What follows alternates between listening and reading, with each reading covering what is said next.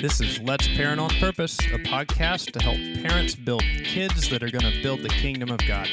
My name is Jay Holland, and I'm here today to bring you 20 plus years of student ministry, foster parenting, parenting my own kids. We're going to try to share with you some tips and tricks that have helped us to thrive and not just survive as we walk through these parenting years together. Hey, thanks so much for listening today, for joining in, and I, I hope it's going to be fun. I think this is a, a neat little concept that we're going to cover today on parenting styles. And maybe you'll find yourself in there, or maybe you'll find what you want to strive for when it's done. But before we get started with that, just again, thank you so much for listening. It's been really encouraging. It's been neat to have uh, friends and family who've listened to it, who I know recommend it to others, and then find out that they've gotten encouragement out of it. And again, I would just ask you to do that. Uh, share it if you know how to review on iTunes, which seems to be really hard to do. Um, do a little quick review if you're super talented like that, um, because you never know when somebody's going to hear something at the right time that's just going to really make the difference in uh, in them getting a piece of parenting and not. Uh, you know, I remember going through marriage counseling years and years and years ago. And as I was sitting in the counseling I, before I was married, everything seemed so easy. I knew all the answers, it all made sense. And then I got into marriage and found out I was a giant idiot and wasn't following any of the stuff that I said that I knew. And instead of this trained professional marriage counselor who had his master's degree in all of it, uh, there was a, a friend of mine, uh, an older guy from my church, who used to take me on motorcycle rides and help me uh, help me out by buying hot dogs for me on these little country paths in West Virginia we would travel. And I was telling him some of my problems, and he just he said, "Ah, you're not fighting fair." And I was like, "What?" And and he walked through a principle that was exactly what my marriage counselor had told me. And for whatever reason, when he said it, it made sense. I know the reason. The reason is because I was stuck right in the middle of it. So, again, uh, what we talk about, uh, it might hit you today. Maybe it's not the biggest deal for you today, but it might be for somebody else. So, if it's important, or at least if you feel like it's worthwhile, let them know. And with that, let's talk about parenting styles. Now, I'm telling you, the stuff that I'm bringing you today is from a book that has been out for a while. And actually, I've known a number of books in the series by these people.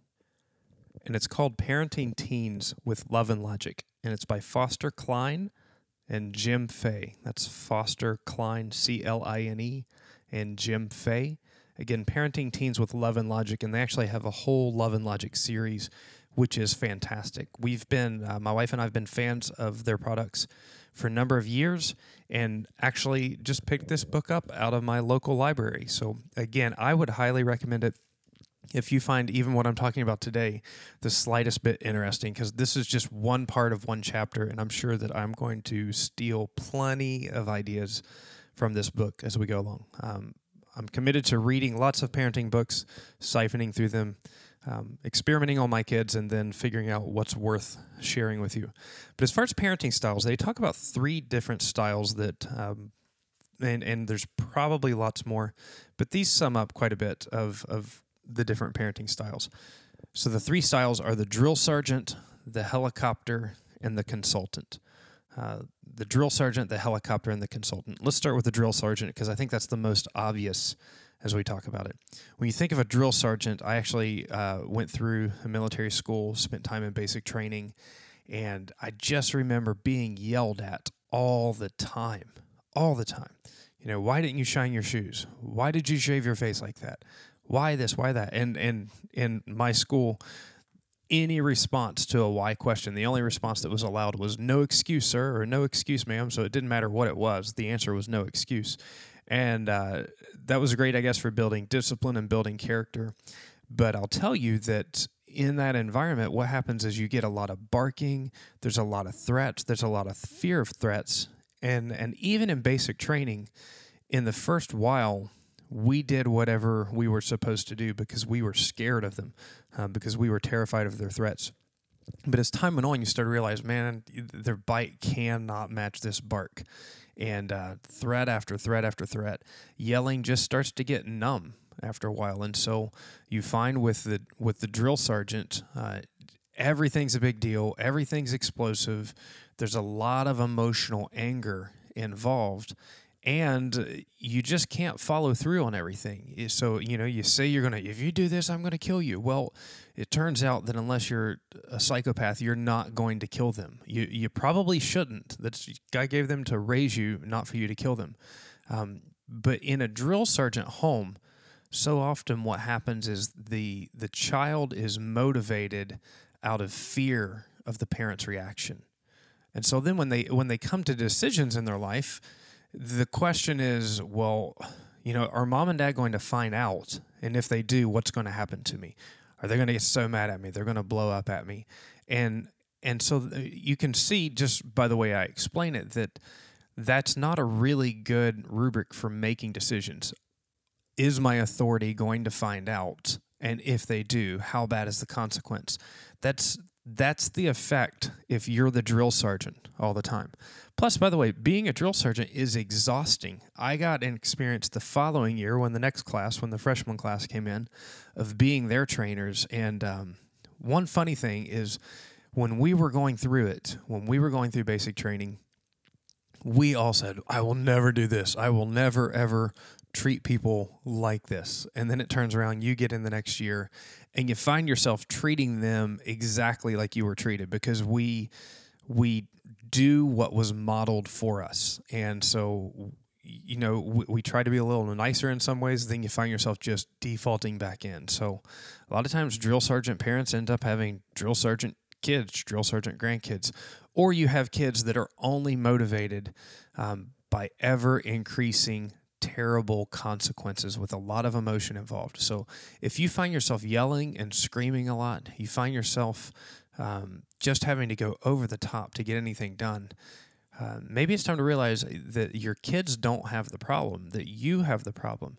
You're you have created this environment where your word doesn't mean anything until it gets explosive. Um, that there's no motivation to follow through, to obey, to do what's right until there's some kind of terrible emotional or physical consequence. So, drill sergeant parent, and and I say this, and and yeah, I, I was not raised under this, and it was really easy when I had just one kid to not be a drill sergeant, but uh, and that first kid, she's I think five years older than her next sibling, and then all of a sudden we have three kids that are within three years of each other, and the chaos, uh, the chaos that happens. Sometimes you just, I, I don't like to yell, and I find myself just yelling, and you see their eyeballs get real big and bug out. Um, but that doesn't help my wife. Like when I'm a drill sergeant, I can get control in the moment, but my kids are always going to be more scared of dad than they are of mom. So I'm not doing a long term uh, favor by just invoking the fear of dad. I think the fear of dad is good sometimes. I absolutely want to back up my wife, but but I can't motivate my kids just out of fear. Fear and guilt are not healthy or good long term motivations. So, um, drill sergeant, first type of parent, and let me just encourage you as best as you can. Don't be the drill sergeant. Um, check your emotions.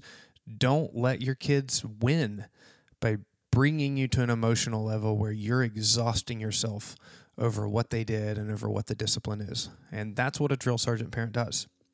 All right, number two is the helicopter or the helicopter parent. And this is, uh, I, I thought it was a new term, but actually, this the book that I'm reading, The Parenting Teens with Love and Logic, was written, I think, in the 90s, and the helicopter parent idea was there. So this is very common. We've heard it. Uh, the helicopter parent. What does a helicopter do? It hovers around. It makes a lot of loud noise, and it swoops in to save the day. Helicopters, by the way, they're they're kind of militarily designed for rescue situations, and uh, so you know, a helicopter comes in and they save the day. But if you've ever been around a helicopter, you don't want a helicopter around all the time. They're fun and cool to look at, but man, they're noisy and, and you can't really get anything done when a helicopter's there. And what do helicopter parents do? They hover and they hover and they hover and they swoop in every chance they get and they save the day for their kids. They rescue them out of every situation. They bail them out of it. They live in such terror of bad guys. Maybe they just watch Fox News too much. I don't know. Um, they live in such terror of of what terrible bad things will happen to their kids that they can't let them out of their sight and they can't let their kids fail they can't let their kids go through stuff and so what happens if you if you are a helicopter parent again you're exhausting yourself the drill sergeant you're exhausting yourself but with the helicopter parent um, instead of your kids being motivated by oh, is mom or dad going to get mad at this or that? You know, are they going to explode? What's the consequence? Uh, there's very little motivation at all for the kid because mom and dad just do it. You know, they don't have to worry about it because mom or dad is going to sweep in and save the day. I forgot my homework. Ah, oh, no big deal. Mom and dad will rush it here. Um, I don't know how to do this. It's okay. Mom and dad will step in because they don't want your psyche to be broken.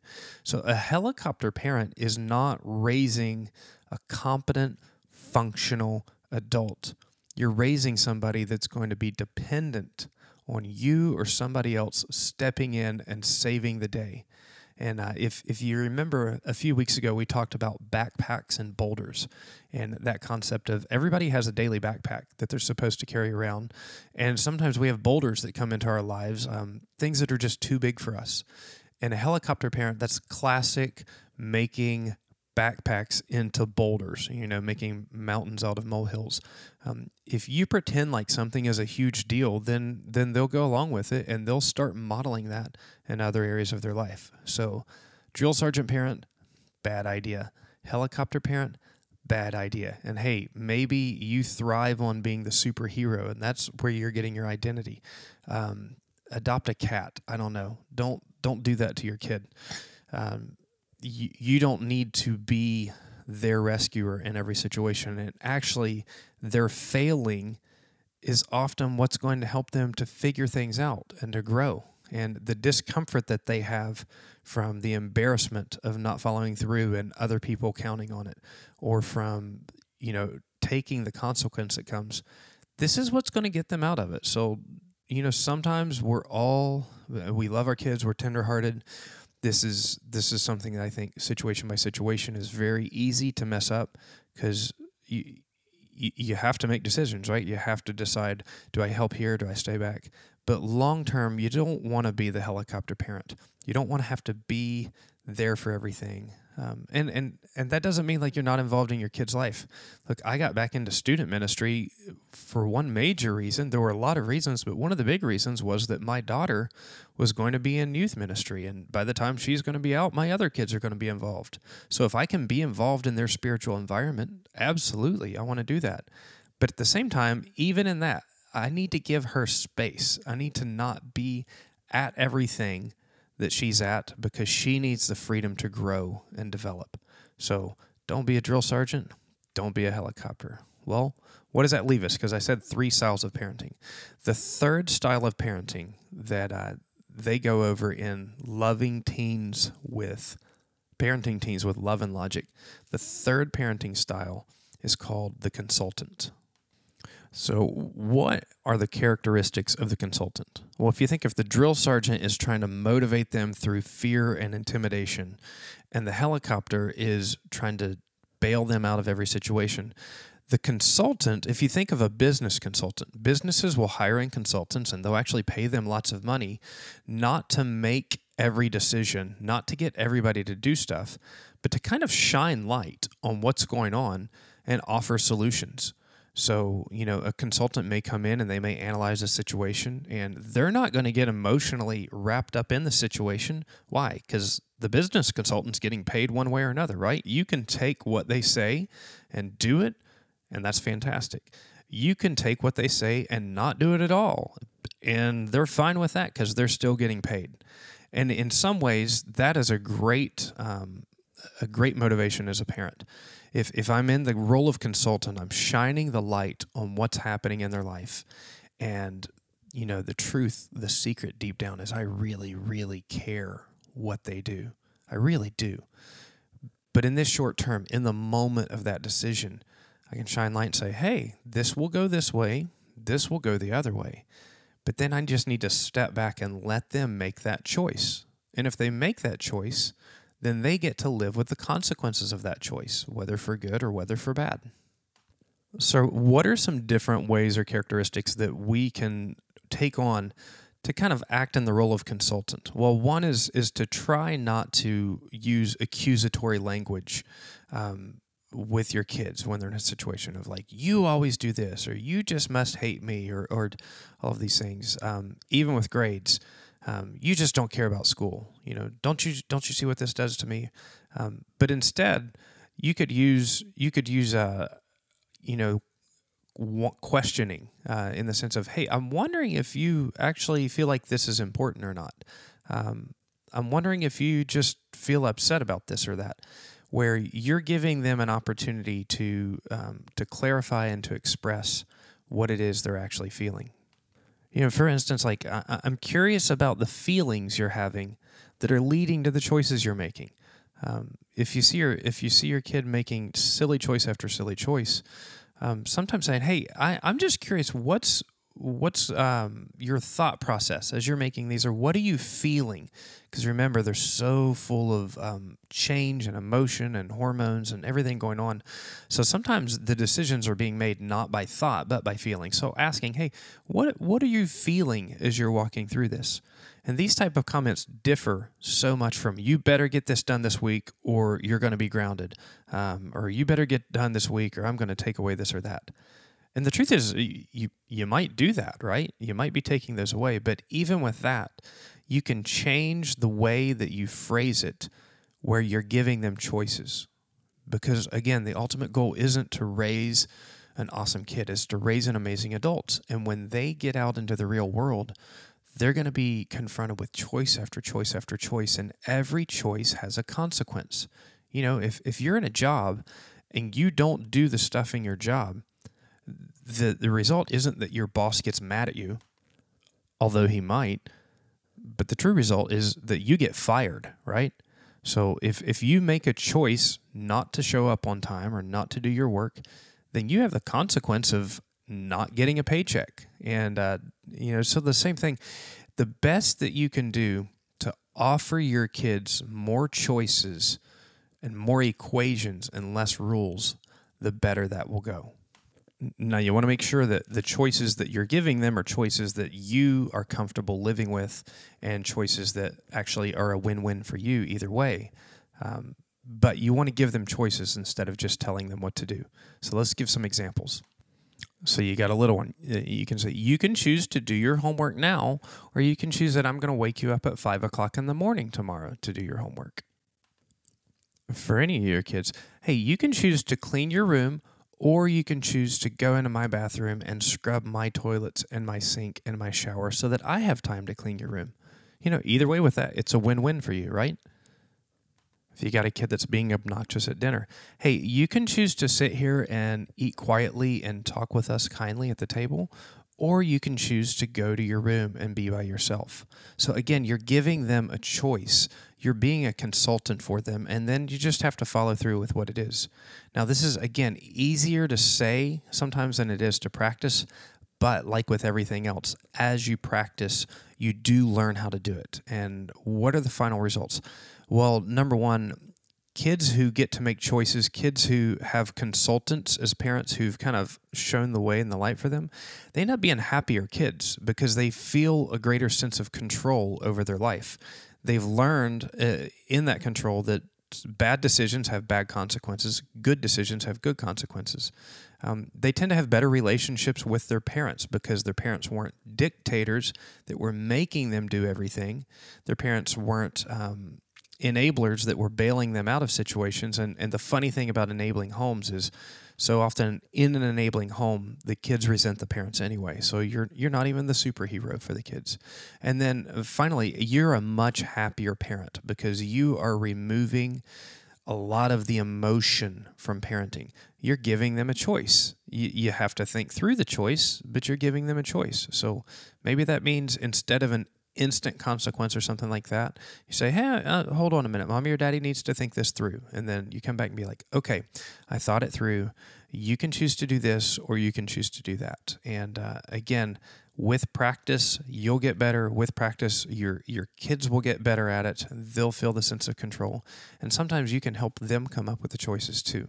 Um, or you can let them be your consultant on, well, what's a good choice here? What's a good choice there? What would be a win-win for both of us? Because that's what we want. We want we want families that win all the way around, not one where somebody's the dominant winner and somebody is just the steamrolled stuff on a rock. Okay, so I hope that makes sense. Uh, th- this is a, a, quick overview of a really important concept. Um, if if you really are into it, you can read. Uh, I'll, I'll, have the same stuff on the blog uh, on let'sparentonpurpose.com. But again, I would recommend picking up the book Parenting Teens with Love and Logic, or if you got little ones, um, just look up the Love and Logic series. There's Parenting with Love and Logic, different ones, probably Parenting Pets with Love and Logic. I'm sure that's in there somewhere. I won't recommend that you read every book that I mentioned, but this is one. It's just so helpful, and sometimes it, you just need time to think through it. This would be a good one because uh, you have a choice to make. What kind of parent are you going to be? Are you going to be ruled by emotions? Are you going to try to um, create young people that become awesome teenagers, awesome adults that are a benefit and blessing to the world? Well, just like everything else we talk about, this is easy to say, hard to do. But if it wasn't hard to do, probably society would be in a better spot because there'd be a lot more stable parents out there. Uh, so get a relationship with Jesus, strive in your personal relationship with Jesus, surround yourself with a healthy church culture that can really help build you up in this. This has been Let's Parent on Purpose. Thanks so much. My name's Jay Holland. It's a ministry of Covenant Fellowship Baptist Church in Stuart, Florida. Love to have you come join us if you're on the Treasure Coast and don't have a church family. Um, also, you can check out our blog, let'sparentonpurpose.com, for uh, this stuff as well as resources and other things that I find there for you. Again, enjoy the ride. Your kids are going to be gone soon. It's a marathon, not a sprint, and uh, let's have some fun during it. Have a great week, and I'll talk to you soon.